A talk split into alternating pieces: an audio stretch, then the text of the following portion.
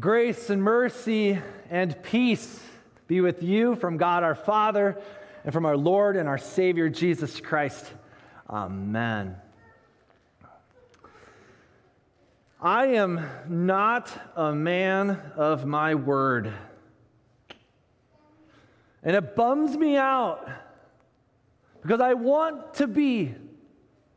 I want to always follow through on the things that I say I will do. But 10 years ago, I stood in this pulpit and I preached a sermon. And in that sermon, 10 years ago, I was 29 years old.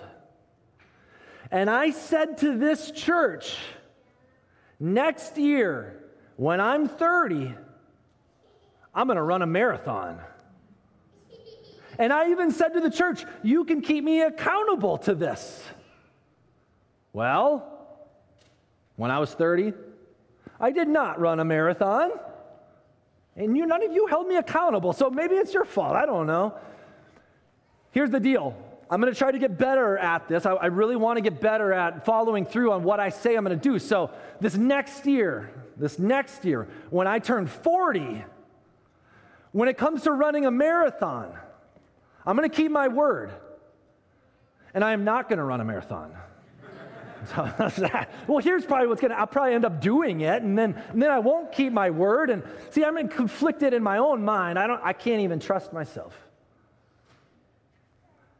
Is there anyone, though, trustworthy and true? That you know that you can be 100% trustworthy with, 100% honest with, and you know that person will be 100% trustworthy and true with you? Listen, I may not be a man of my word. I, I give you I give you all the permission to be skeptical of me this day. I'm, I'm not even sure why you're here to listen to me speak today. But my goal is to demonstrate to you this day that Jesus is trustworthy and his word is trustworthy. And we know this because he rose from the dead.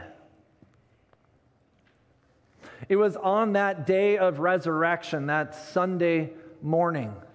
Jesus' third day in the tomb, Friday 1, Saturday 2, Sunday, the third day. The women who had been following Jesus, some of them went to the tomb to prepare Jesus' body. They didn't have the opportunity to do this on Friday. It's Jewish custom to anoint the body with, with spices, but on Friday, Jesus died late in the day. And there was only about two to three hours from the time he died until sunset when the Sabbath would begin and they would do no more work. And so Jesus' body was taken off the cross and put in the rich man's tomb kind of hastily. And so at daybreak on that Sunday morning, the women went with the spices to prepare Jesus' body. And when they got to the tomb, according to Matthew's gospel, they saw the guards there. They saw the large stone that had been rolled in front of the tomb. They saw the seal, which was maybe some sort of wax seal to, to, to demonstrate that the, the stone had not been rolled away, and they, they saw it all. And then the scriptures tell us that the, the ground started to shake. And an angel came from heaven, and the guards fell to the ground like dead men out of fear, and the stone was rolled away. And an angel came to these women who were rightly greatly terrified, and the angel said to them, Do not be afraid. For I know that you seek Jesus who was crucified, but he's not here for he has risen as he said. He's risen as he said. The angel said, He has risen as he said. And the angel brought them to the tomb and said, Look, he's not here. Look with your own eyes. And then the angel instructed them go quickly to the disciples who were locked in a room in Jerusalem, Go and tell them that Jesus is risen from the dead as he said. And then go to Ga- and then tell them go to Galilee, which is where Jesus had done all of his ministry, and he'll meet you there. And the scripture says the women went away very quickly, but with fear and great joy. Fear and great joy. They went with fear and great joy. The women had fear. Fear because they weren't sure totally of what all of the implications were of this reality that Jesus had risen from the dead. I'm sure they were fearful of what this might mean for their future, for the disciples' future, for the future of the world. What, what does this mean? There was uncertainty, there was fear, maybe over even their own safety.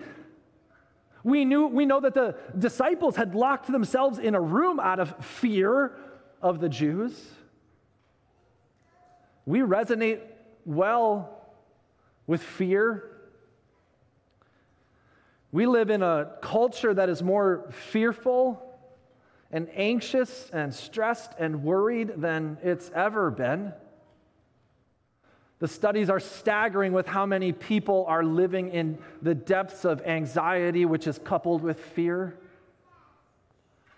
We live in a culture that profits off of fear, that, that, that conjures up fear in people's hearts. Many of you fear the status of our society with days gone by that you remember as maybe being better than the present day. Many of you fear for the safety of your children as you send them to school. Many of you fear even speaking the name of Jesus in the public sphere at your place of work because you're worried about what people might think about you or do or say to you.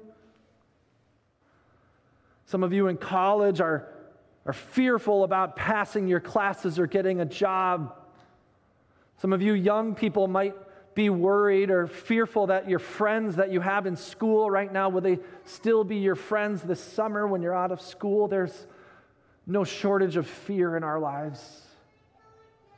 We are people who are gripped by fear often in this life. But the Bible says that the women were also filled with great joy.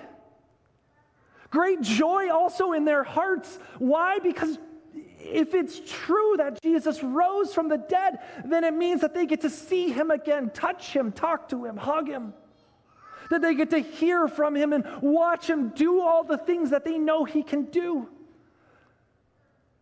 This is the best news ever that there's great joy in the resurrection of Jesus, but they go with fear and great joy. And the Bible says they went quickly because the angel instructed them to go quickly.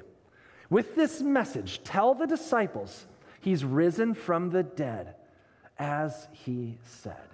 He's risen from the dead, as he said. I can only imagine that they ran from the tomb that day. This happens to me when I'm out on a run, not marathon training, just regular running. Sometimes when I'm out on a run, I get like a, a phrase that goes through my head like a, a, one, one phrase of a song, one, one lyric, one thing that just gets repeated over and over and over again. so I can imagine that the women went from that tomb. Don't forget, don't forget, don't forget. He's risen from the dead, as he said. He's risen from the All right, you got to join me. We're going to make this tactile. It's 8:30. Come on. He's risen from the dead, as he said. He's risen from the dead. You're not all doing it. He's risen from. All right, we got to get more into it. I'm not going to make you get up and run, but you can use your hands, okay? Like music class. Come on, clap with me. He's risen from the dead as he said. He's risen from the dead. You're not all doing it. He said, He's risen from the dead as he said. It was in their minds and in their hearts. They were going with this great word from the angel. And then Jesus appeared to them and said, Greetings. And the women fell down. I'm okay, don't worry. I'm only 39, I can still get up. The, the women fell down and they, and they worshiped Jesus because he was there. he was there and, and they, they worshiped, they fell down and they looked at Jesus. And he said to them, He said to them, He said to them, Do not be afraid. Do not be afraid. Did I not tell you I've risen from the dead? As he said, as he said, this is our, our key phrase today, as he said. Jesus had very clearly demonstrated his word previously during his ministry. Let me show you. Just in the Gospel of Matthew, in chapter 16, Jesus said, or the Bible says, from that time Jesus began to show his disciples that he must go to Jerusalem and suffer many things from the elders and chief priests and scribes and be killed and on the third day be raised. All right? He said it in chapter 16. In chapter 17, Jesus said, The Son of Man is about to be delivered into the hands of men, and they will kill him, and he will be raised on the third day. Chapter 20, Jesus said, See, we're going to Jerusalem. The Son of Man will be delivered over to the chief priests and scribes, and they will condemn him to death, death and deliver him over to the Gentiles to be mocked and flogged and crucified. And he will be raised on the third day. And in Matthew chapter 26, Jesus had said, After I am raised up, I will go before you to Galilee.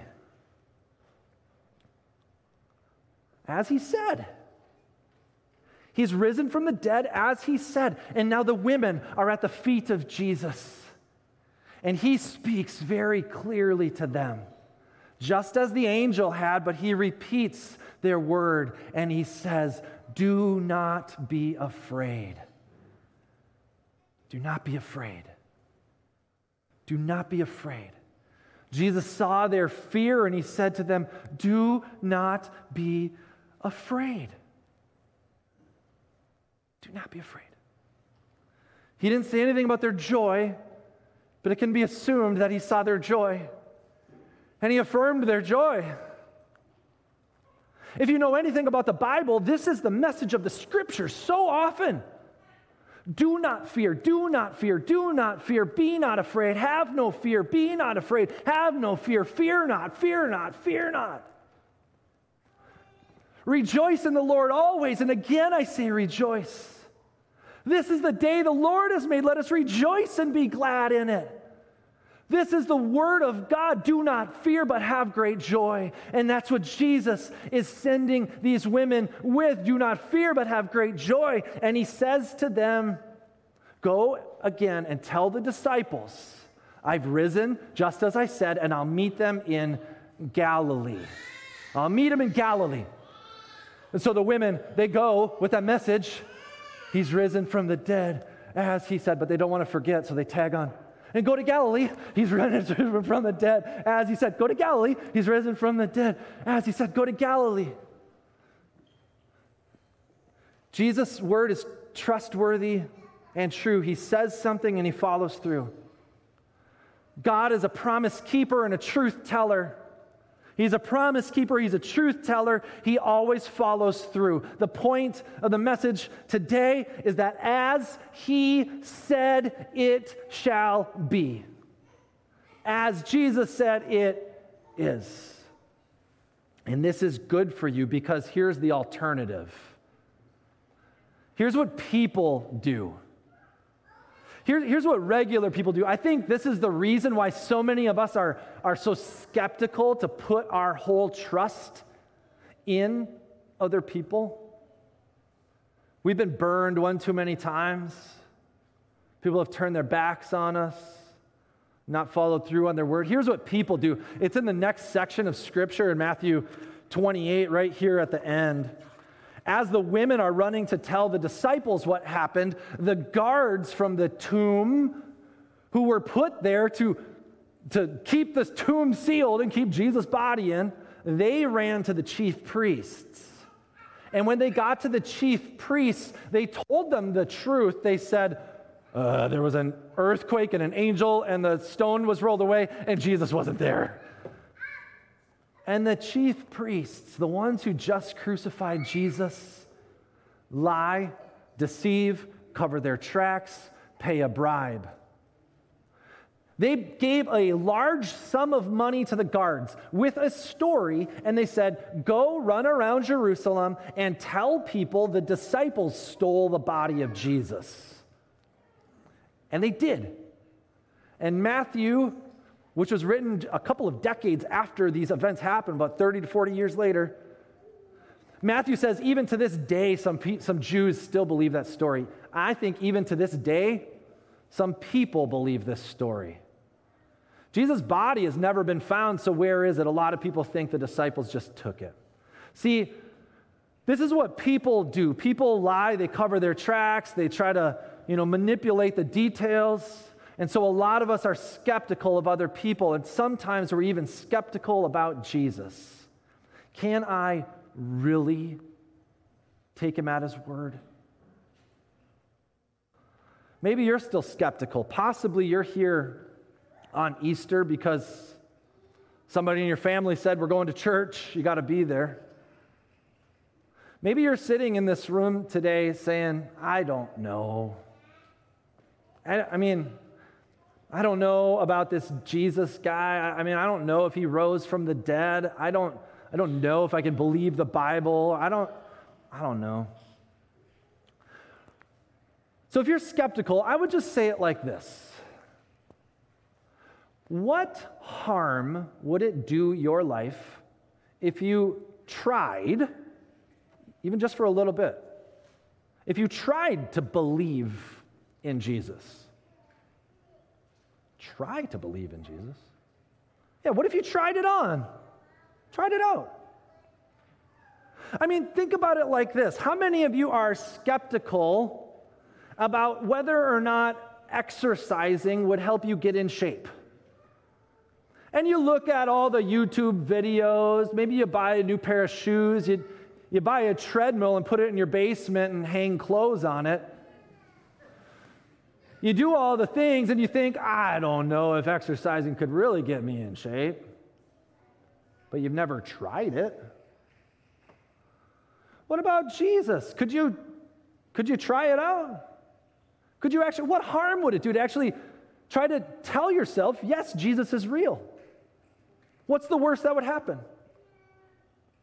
How would you go about doing this? Well, what I would say is read the Bible for 30 days, every day. Make a commitment. Read Matthew, Mark, Luke, John, start in those books. Read it every day. On top of that, you can pray, even if you're skeptical, you can pray to God. And you could say, God, thank you for this day. Help me to see you today and see the ways that you're working in this world and help me to get to know you better. And then come to church for four Sundays in a row. And to top it all off, if you want to talk with me or Pastor Kevin and say, hey, would you walk with me? I've got a lot of questions. I want to investigate this stuff. We would love to do that. I mean, that's what you would do with exercise, right? You'd, you'd hire a personal trainer or something to show you how to do all this stuff. I'll do it for free. Walk with you, show you Jesus. I mean, what harm could it do? 30 days. Check out Jesus and see what he's all about. Now, here's the deal. I think what you would find out is that Jesus keeps his word. As he said, he does. As he said, he does. And here's the deal for everyone in this room. If that is true, if that's true, then this is also true.